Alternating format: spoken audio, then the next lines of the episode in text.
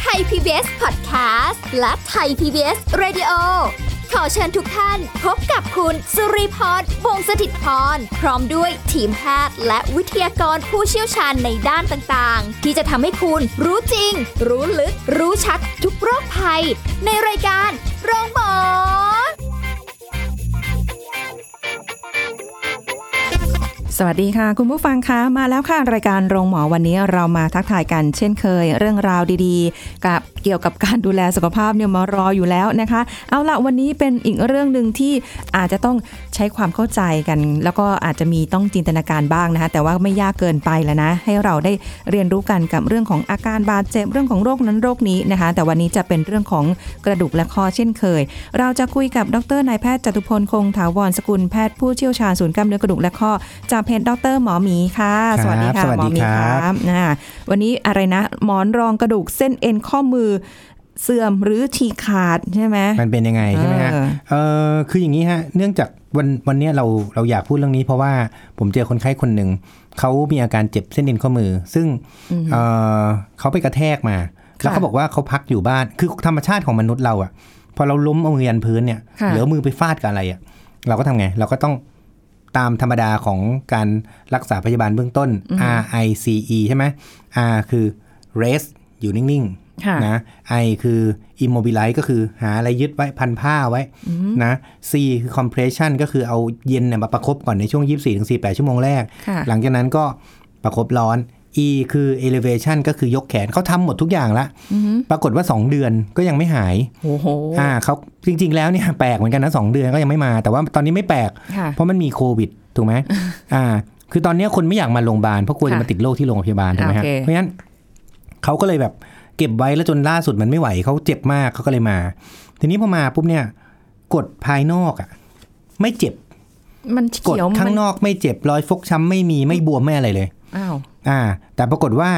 มันจะมี test นะฮะพอเวลาเราทำเอาข้อมือเนี่ยบิดมาทางด้านด้านด้านเอ่อด้านในตัวเนี่ยอ่าฮะด้านเหมือนทำท่า shake hand แล้วเอามือลงอะอ่าโอเคนะครับอ่าทำท่า shake hand ปุ๊บมันจะเจ็บแปลบข้างในข้อทันทีอืมนะครับไอ้ตรงเนี้ย เราจึงมาอธิบายเรื่องของคือคนเราเนี่ยพอเวลามีปัญหาเนี่ยนะตรงข้อมือเราจะเอ๊ะหักไหมหรือเป็นกล้ามเนื้ออักเสบค่ะใช่ป่ะแต่เราไม่คุ้นเคยกับคำว่าหมอนรองกระดูกข้อมืออืมอ่าเอาเป็นว่าไม่เคยได้ยินดีกอ่าว่าบางคนอาจจะเฮ้ยมีด้วยเหรอนั่นดิถูกไหมเพราะว่าปกติแล้วเนี่ยเราก็จะรู้สึกว่าในข้อเข่ามั้งถ้ามันเป็นหมอนรองหรือก็ข้อหลังใช่ไหมอืมแต่จริงๆแล้วเนี่ยหมอนรองกระดูกเนี่ยนะฮะหรืออ่า เราเรียกว่า meniscus light เนี่ยนะก็คือปกติในข้อคนเราเนี่ย มันจะมีผิวข้อสองฝั่งอ่านะ ทีนี้มันจะต้องมีตัวเหมือนโชกอัพเอาไว้รองรับแรงอีกทีหนึ่งเพราะว่าพอเวลาแรงมันลงไปเนี่ย ไม่ว่าจะเป็นข้อมือหรือข้อเข่าเนี่ย พอแรงมันลงไปมันมันมีโหลดมาปุ๊บเนี่ย มันจะต้องมีตัวลดแรงค่ะ แล้วก็อีกส่วนหนึ่งคือตัวที่ทำให้มันมั่นคงขึ้น เพราะถ้าเกิดลองคิดดูว่ามันเป็นผิวข้อโล่งๆเนี่ย มันก็จะเลื่อนไปเลื่อนมาก็ไปได้หมดอ่า ถูกไหมมันถูกยึดไว้ด้วยเส้นเอ็นยังไม่ค่ะพอ มันมีโครงสร้างที่เขาเรียกว่า หมอนรองกระดูกทั้งเข่าและข้อมือเนี่ย เพื่อที่จะล็อกให้ข้อมือเนี่ยมันอยู่กับร่องกระลอยอืมให้มันไม่ขยับมากหรือให้ให้มันมีความมั่นคงค่ะนะฮะให้มันมีความเอ่อแข็งแรงมากขึ้น เพราะฉะนั้นหมอนรองกระดูกไม่ว่าที่ไหนมันทำให้มีความมั่นคงและแข็งแรงมากขึ้น นี่ในข้อมือคนเราเนี่ยมีหมอนรองอยู่นะครับ ถ้าจากด้านหัวแม่มือไปด้านนิ้วก้อยเนี่ยค่ะ เราตรงข้อมือเนี่ยทางด้านนิ้วก้อยเนี่ยนะฮะด้านหลังเนี่ยเราจะคลำได้วยกระดูกนูนๆอยู่อันหนึ่งอ่าใช่เห็นไหมอืมฮึข้อมือเราเนี่ยประกอบด้วยกระดูกข้อมือหลาย ๆ ชิ้นที่อยู่ทางด้านมือ ค่ะ และกระดูกต้นกระดูกท่อนแขนที่มีอยู่ 2 อันเขาเรียกว่าเอาหน้ากับเรเดียสก็คือกระดูก 2 อันเนี้ยมันจะมาชนกันนะมันเอาข้างๆมาชนกัน ทีนี้พอมันเอาข้างๆมาชนกันปุ๊บเนี่ยไอ้รอยต่อของกระดูกตรงเนี้ยมันถูกเชื่อมไปด้วย หมอนรองคือค่ะแทนที่มันจะเป็นแง่งของกระดูกสองอัน มันก็อ่าไม่เป็นแง่ง มันเอาหมอนรองกระดูกมาวางไว้แปะไว้ข้างบน เพราะฉะนั้นมันก็จะกลายเป็นของเรียบค่ะ รวมถึงมันสามารถรับแรงได้ด้วย สังเกตพอเวลาเราเรายันอะไรก็แล้วแต่เนี่ย เราจะยันไปทางด้าน ทางด้านนิ้วก้อยเสมออืมไม่เชื่อลองซึ่งเป็นด้านด้านทำท่าด้านนอกล้มเนี่ย ถูกไหมแกนมันจะอยู่ทางด้านทางด้านนิ้วก้อยเสมอ อืม นะฮะพอเราล้มนะสังเกต เราไม่เคยล้มอะเดี๋ยวทำท่าให้พี่ดูแล้วกันนะ เราไม่เคยล้มแบบปุ๊บแล้วเอาหัวแม่มือรับถูกมันไหมไม่ไม่บิดมีใครเนอะล้มแบะแล้วเอาหัวเอามือหมุนเข้าคือเรามัก็นมีแบะอุ้ยเอามือออกนอกถูกเอไหมอใช่เพราะไม่งั้นมันบิดเนาะมันมันมันมีแต่คนผิดปกตินั้นถึงจะได้เอานิ้วหัวแม่มือถูกไหมเพราะฉะนั้นมันต้องเป็นทางด้านนิ้วก้อยอ๋อทุกคนลองทำท่าตามกันเถอะลองล้มนะ เนี่ยใครฟังอยู่ ลองทำท่าล้มแล้วเอาหัวแม่มือ เอาข้อมือแบบแบลงพื้นเนี่ย แต่เอาแรงลงทางด้านหัวแม่มือมันไม่มีใครทำได้เฮ้ยมันจะไปทางด้านนิ้วก้อย อีกอันหนึงตโมัติเลยอะอีกอันหนึ่งตัวเนี้ยพอเวลาเราบิดอะไรก็แล้วแต่นะ นิ้วไอ้ข้อทางด้านนิ้วก้อยเราเนี่ยจะมีการหมุนอืมนะฮะคือธรรมชาติของมนุษย์น่ะแกนของแกแกนของแขนเราอะ่ะคือทางด้านฝั่งนิ้วก้อยค่ะ ส่วนไอ้ตัวทางด้านหัวแม่มือมันจะหมุนตาม มันจะเป็นตัวที่มันหมุนไปหมุนมาได้ แต่แกนน่ะที่ไม่หมุนน่ะคือนิ้วก้อย สังเกตอ๋อพอเวลาเราหมุนน่ะเข้าใจละอ่าเราแบมือคว่ำมือดูดิตรงด้านนิ้วก้อยมันจะอยู่กับที่อยู่ที่มันจะไม่หมุนอ่าฮะแต่ไอ้ใช่หัวแม่มือมันจะหมุน มันไม่ใช่นิ้วก้อยหมุนบนหัวแม่มือมันเป็นหัวแม่มือหมุนบนนิ้วก้อย เข้าใจไหมพอพอเราเข้าใจอนาโตมีแบบนี้ปุ๊บเนี่ยเราก็จะรู้ว่าเพราะฉะนั้นฝั่งด้านนิ้วก้อย ตรงข้อมือฝั่งด้านนิ้วก้อยเนี่ยนะที่มันมีกระดูกนูนๆเนี่ยตรงนั้นน่ะ มันจะมีหมอนรองกระดูกข้อมืออยู่อันหนึ่งอ๋อเหอนะครับอือฮึอ่าซึ่งรองไว้ ซึ่งอันนี้สำคัญ เพราะว่าตรงตำแหน่งเนี้ยมันจะมีเส้นเอ็น อยู่3ามสี่เส้นที่ล็อกไว้ แล้วก็เป็นหมอนรอง ทีนี้พอเวลาเราล้มไปเนี่ย มันจะมีโอกาสที่ทำให้มันเกิดการฉีกขาดของไอ้เส้นเอ็นเส้นนี้ได้นะฮะฉีกขาดก็มีหลายแบบนะหมอนรองกระดูกธรรมชาติของมันเนี่ยมันจะมีจุดที่เลือดวิ่งมาเลี้ยงเยอะกับเลือดวิ่งมาเลี้ยงน้อย เอาง่าย ๆ เลือดเนี่ยมันจะวิ่งไปเลี้ยงข้างนอกได้ดีกว่าข้างในค่ะยิ่งลึกยิ่งเล็กแล้วยิ่งน้อย เพราะฉะนั้นถ้ามันขาดข้างนอกอะ่ะ สมมุติว่าขาดข้างนอกเนี่ยแปลว่าชิ้นมันจะใหญ่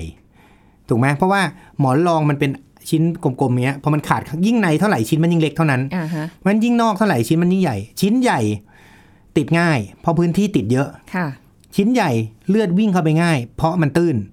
เพราะฉะนั้นมันจะมีการรักษาตัวเองง่าย เพราะฉะนั้นส่วนใหญ่ถ้าขาดนอกและใหญ่ไม่ต้องผ่าตัด พวกนี้หายเอง แต่มันจะเจ็บอยู่เป็นเดือน นะสองถึงสามเดือนบางทีค่ะคือหมอนรองกระดูกอะมันจะมีการรักษาตัวเองได้แต่ยากแล้วนาน เพราะฉะนั้นโดยหลักการเนี่ยประมาณ2อถึงสเดือน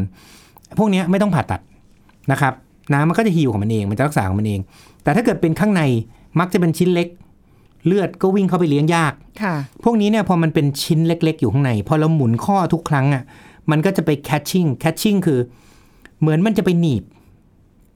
นึกออกไหมเราเอาเราเอามือเรานะแล้วเอา กระดาษวางอยู่ข้างบนอะค่ะแล้วกระดาษที่มันฉีกอยู่นิดนึงอะกระดาษที่ฉีกอยู่นิดนึงพอเราอ่าเอามือดึงกระดาษไปดึงกระดาษมาไอ้รอยฉีกมันก็จะเพิ่มขึ้นเพิ่มขึ้นเพิ่มขึ้นเรื่อยๆ เพราะฉะนั้นมันเลยทำให้รอยฉีกอะมันมันแยกออกจากกันค่ะมากขึ้น หรืออาจจะไม่แยกขึ้นมากขึ้นก็ได้ แต่ว่ามันก็โดนตึงดึงอยู่ตลอดเวลา มันก็จะเกิดอาการอักเสบอยู่ตลอดเวลา เหมือนกับว่าเราล้มทุกวันน่ะพอเราหมุนปุ๊บ มันก็เหมือนเราล้มไปทำให้มันฉีกค่ะถูกไหมเพราะว่าต้องแรงมากๆถึงจะฉีกได้ถูกไหมแต่พอเนี่ยเราใช้แค่บิดข้อมือปุ๊บมันก็เหมือนไปหนีบมันแล้วทำให้มันฉีกมากขึ้นละอืมก็แปลว่า พวกเนี้ยมักจะต้องผ่าตัดค่ะนะครับนะอีกอันนี้คือกลุ่มแรกนะฮะกลุ่มแรกเนี่ยพบได้บ่อยกว่า เป็นเขาเรียก traumatic คือกลุ่มที่เกิดจากการเกิดอุบัติเหตุ กลุ่มที่สองเนี่ยก็คือกลุ่มคนสูงอายุนะกลุ่มแรกเนี่ยคนอายุน้อยๆล้ม แต่เป็นที่ในสูงอายุก็ได้ อีกกลุ่มหนึ่งคือคนสูงอายุค่ะสูงอายุเนี่ยข้อมันเสื่อมได้อยู่แล้วใช่ไหมฮะเอ่อทีนี้พอข้อมันเสื่อมเนี่ย ผิวข้อมันตื้นขึ้น ผิวข้อมันน้อยลง บางคนเนี่ย ผิวข้อมันเป็นขรุขระคือผิวข้อปกติมันจะเป็นอวัยวะอวัยวะที่เรียบและนิ่มอ่าฮะทีนี้พออายุเกิน 60 ปีขึ้นไป ข้อมันเริ่มเสื่อมพวกใช้ข้อมือเยอะๆปัดกวาดบ้านทำงานเป็นแม่บ้านทำงานเป็นอะไรก็แล้วแต่ ที่ใช้ข้อมือเยอะค่ะๆนะเอ่อ พวกเนี้ยผิวข้อมันจะเล็กลงแล้วมันจะมีรอยทำให้ไปสคือพอมันเป็นรอยปุ๊บเนี่ยมันก็จะเหมือนเป็นผิวข้อที่มันคม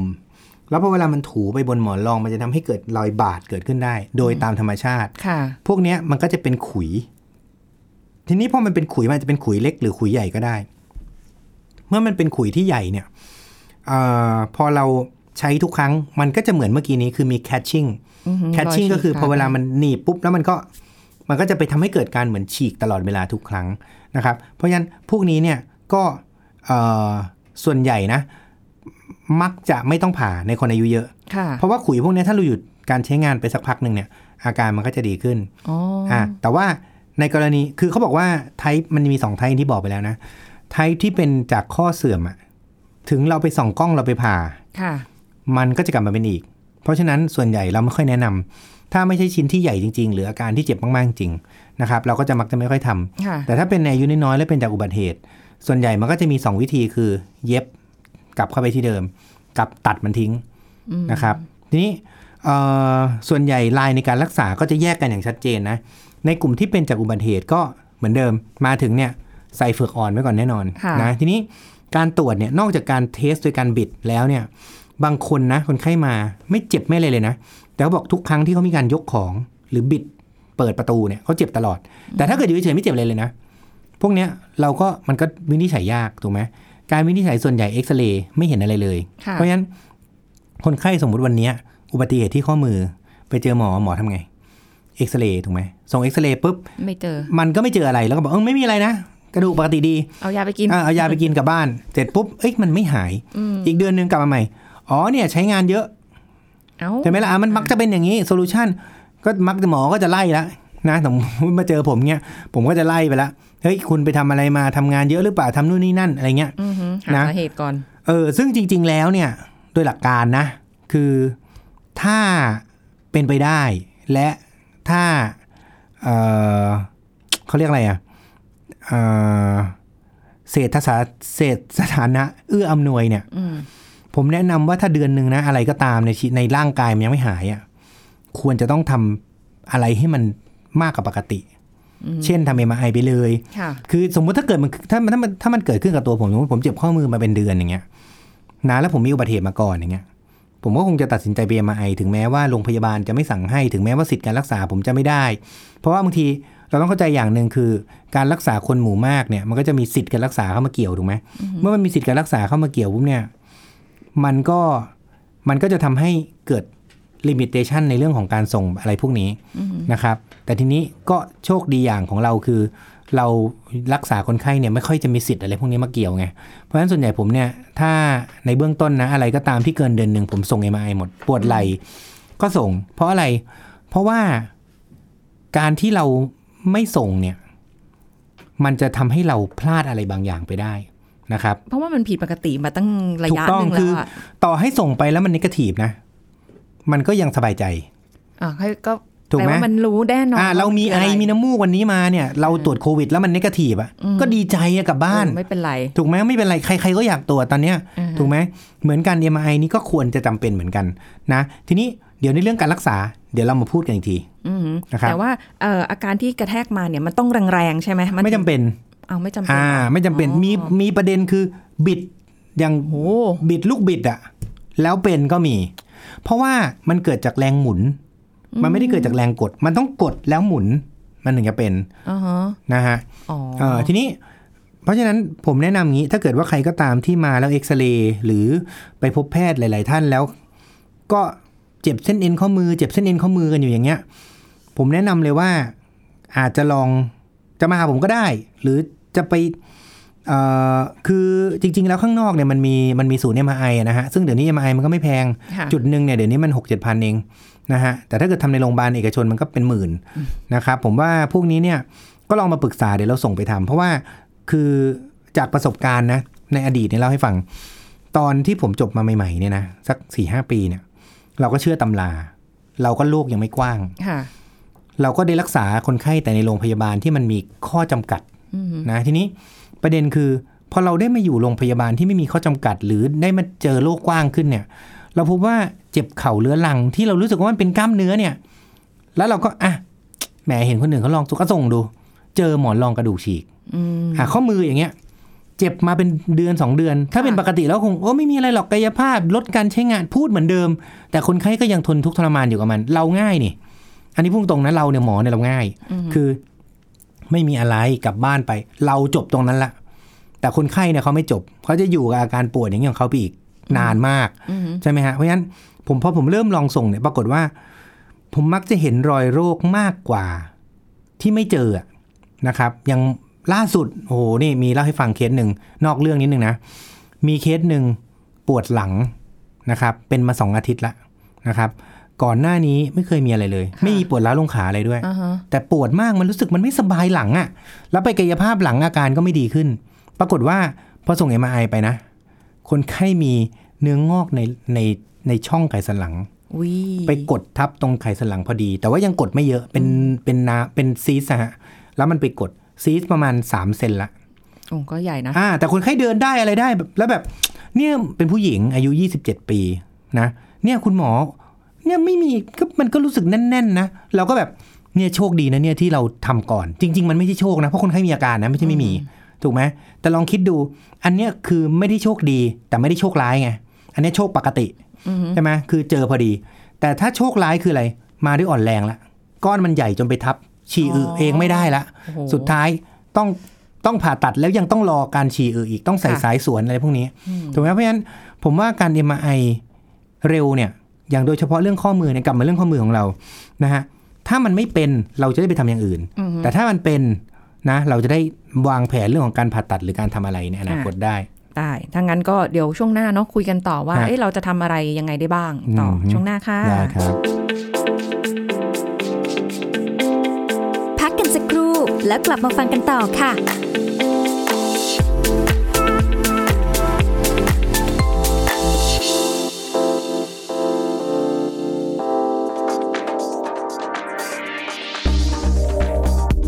คุณผู้ฟังครับสถานการณ์การระบาดของโรคติดเชื้อไวรัสโคโรน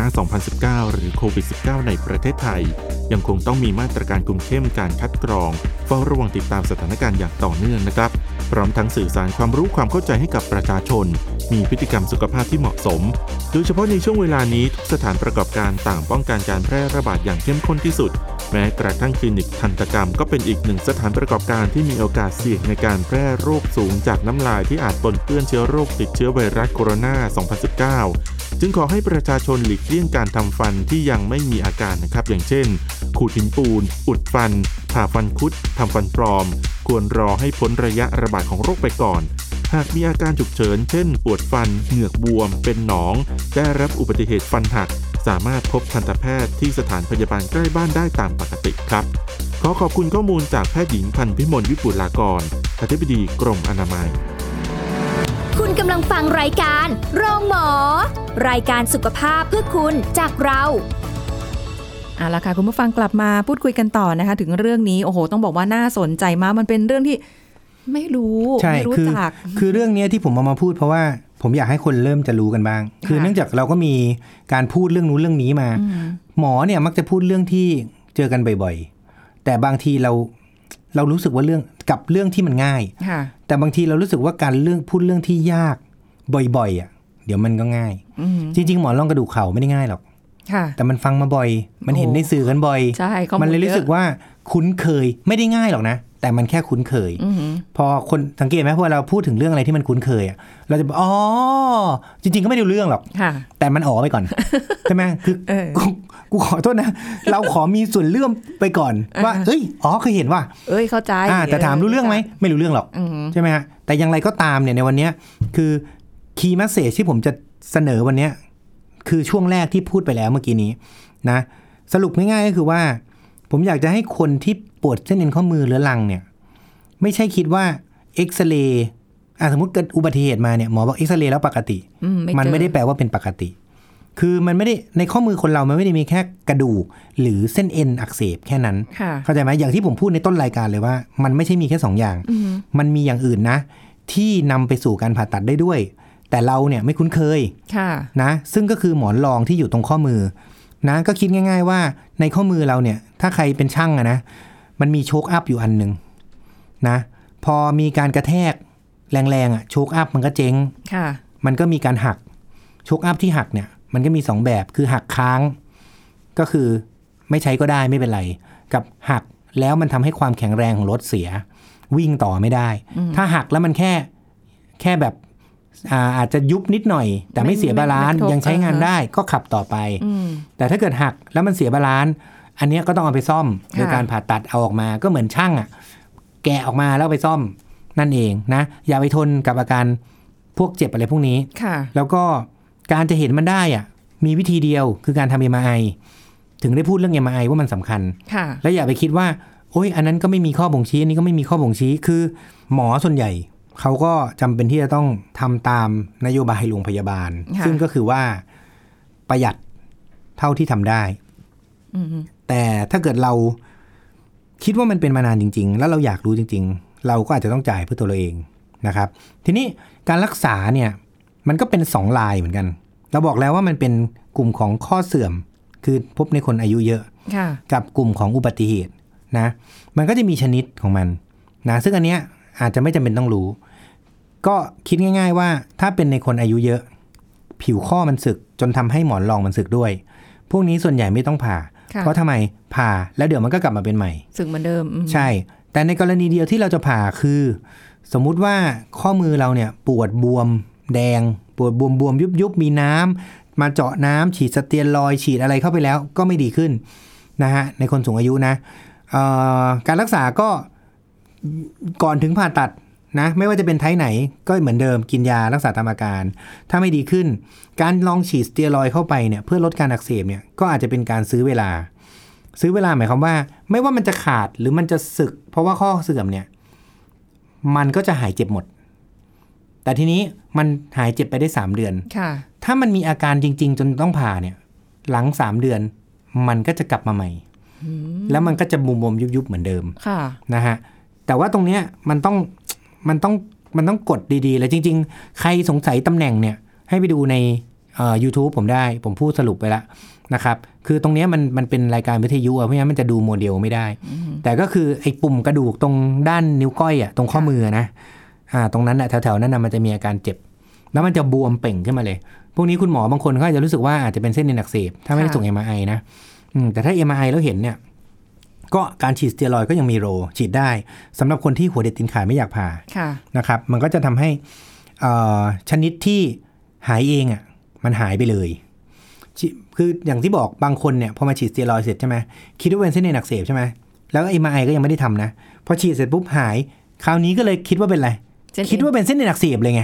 เพราะว่าเส้นเอ็นอักเสบมันก็หายค่ะแต่จริง ๆ เนี่ย มันเป็นจากหมอนรองกระดูกตรงนี้ที่มันฉีก แต่มันดันหายเองไงค่ะ ต้องบอกทุกคนอย่างนี้อย่างหนึ่งนะว่า เส้นเอ็นหรือโรคในร่างกายมนุษย์เราเนี่ยเก้าสิบเปอร์เซ็นเนี่ยนะมันหายเอง อีกห้าเปอร์เซ็นอันนี้คร่าวๆนะ อีกห้าเปอร์เซ็นต์ะไม่ทำอะไรเลย มันก็ไม่หายทำให้ตายมันก็ไม่หายค่ะอีกห้าเปอร์เซ็นนี่แหละ ที่เป็นความสามารถของเราในการดีเทคเพื่อที่จะแก้ เพราะฉะนั้นจริง ๆ แล้วเนี่ยธรรมชาติมันทำให้หายของมันเองอยู่แล้ว ถ้าเราอยู่ในสภาพแวดล้อมที่เหมาะสม เช่น อย่างข้อมือเราไม่ใช้ข้อมือค่ะเราหยุดใช้ข้อมือ เขาให้เราปวด เราก็หยุด เราบอกอะปวดงั้นหยุด เราไม่ใช้มันก็หายใช่ไหมนี่อันเนี้ยก็คือ พอถึงสเตียรอยด์แล้วไม่ใช้ปุ๊บหยุด ถ้าหายไปเลยก็จบ แต่ถ้าไม่หายอีก ก็ในกลุ่มที่เป็นข้อเสื่อม เราแนะนำเชื่อมข้อนะด้วยอ่ามันมี 2 อันก็คือส่องเข้าไปแล้วไปล้างข้อนะครับ ถ้าเย็บได้เย็บ ถ้าเย็บไม่ได้ ก็ไม่ต้องเย็บปล่อยแค่นั้น แต่ถ้ามันเสื่อมมากกว่านั้น เราอาจจะต้องทำการเชื่อมข้ออืมนะ เชื่อมข้อทำยังไง คืองี้ ข้อมันเสื่อมไปแล้วใช่ไหมข้อเสื่อมที่ไหนก็ตาม มันจะทำให้เกิดอาการเจ็บที่นั่น เพราะผิวข้อมันถูกัน แล้วจนผิวข้อไม่มีละไอ้ตรงบริเวณกระดูกถูกันเมื่อไหร่เนี่ยไอ้ตรงนั้นน่ะมันจะเจ็บ เพราะฉะนั้นวิธีการทำให้ไม่ถูคืออะไร ก็เชื่อมมันไปซะอือฮึนะ เข้าเราก็เปิดอันนี้ต้องเปิดแผลใหญ่เลยนะ แล้วก็ เปิดอ้าออกมาเอาเส้นเอ็นง้างออกมา แล้วก็ไอ้ตรงผิวไอ้ตรงหมอนรองอะไรพวกเนี้ยขูดทิ้งให้หมดโอ้โหเอาออกให้หมดเลยเอาให้เรียบเรียบๆเลยเอาเอาให้มันถึงกระดูกเลย แล้วก็อีกฝั่งหนึ่งก็ขูดให้หมด ให้มันเจอแต่เนื้อกระดูกเลยแล้วเอากระดูกตรงบริเวณสะโพกเราเนี่ย ยัดเข้าไปโอ้เพื่อที่จะแปะเข้าไปให้มันเชื่อมกันไงค่ะ คือถ้าเมื่อไหร่ก็ตามมันมีแต่กระดูกหมดใช่ไหมมันก็จะเชื่อมเป็นแท่งเดียวกันอือฮึแต่ข้อปัญหาคือข้อมือมันจะกระดกไม่ได้ก็แน่นมันก็อยู่แข็งนิ่งเลยเออถึงบอกไงสำหรับคนอายุเยอะ แล้วมักจะทำในข้อมือข้างที่ไม่ไม่ถนัดใช่ไหมการเชื่อมข้อเนี่ยก็มีโร คือถ้าเสื่อมมากๆ แล้วมันปวดเยอะ แล้วใช้ชีวิตไม่ได้ แต่การเชื่อมข้อเราจะแนะนำในกรณีเดียวคือ ยังจะต้องมีการใช้งานเยอะอืมๆถามว่า เอ๊ะมันมันแปลกนะมันขัดดูมันขัดกับตรรกะนะ ใช้งานเยอะๆดันไปเชื่อมข้อเขา แต่ถ้าไม่ใช้ไม่เชื่อมอือฮึทั้งทั้งๆที่เชื่อม มันก็ทำให้ติด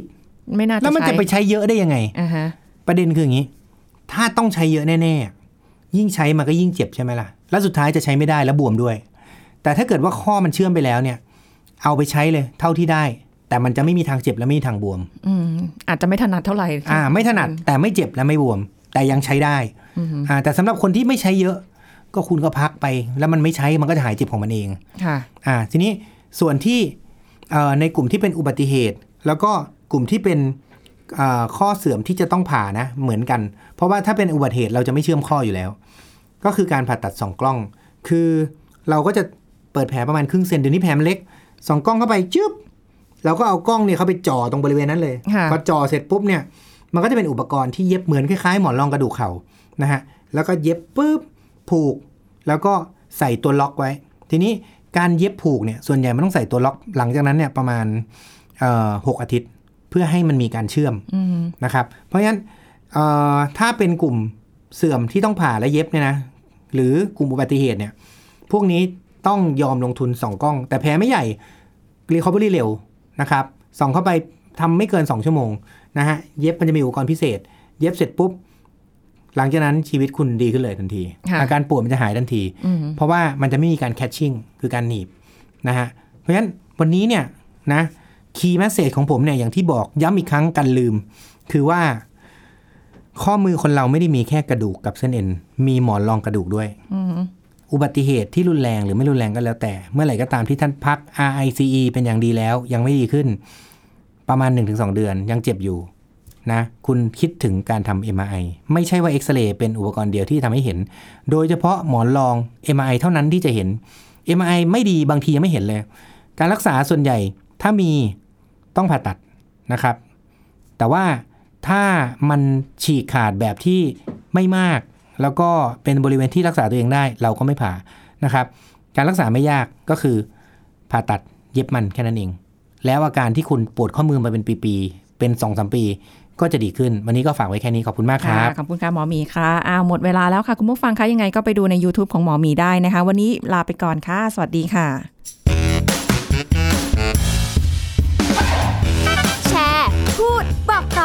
กับรายการโรงหมอได้ทุกช่องทางออนไลน์ เว็บไซต์ www.thaipbspodcast.com แอปพลิเคชัน Thai PBS Radio Facebook Twitter Instagram Thai PBS Podcast และฟังได้มากขึ้นกับพอดแคสต์โรงหมอ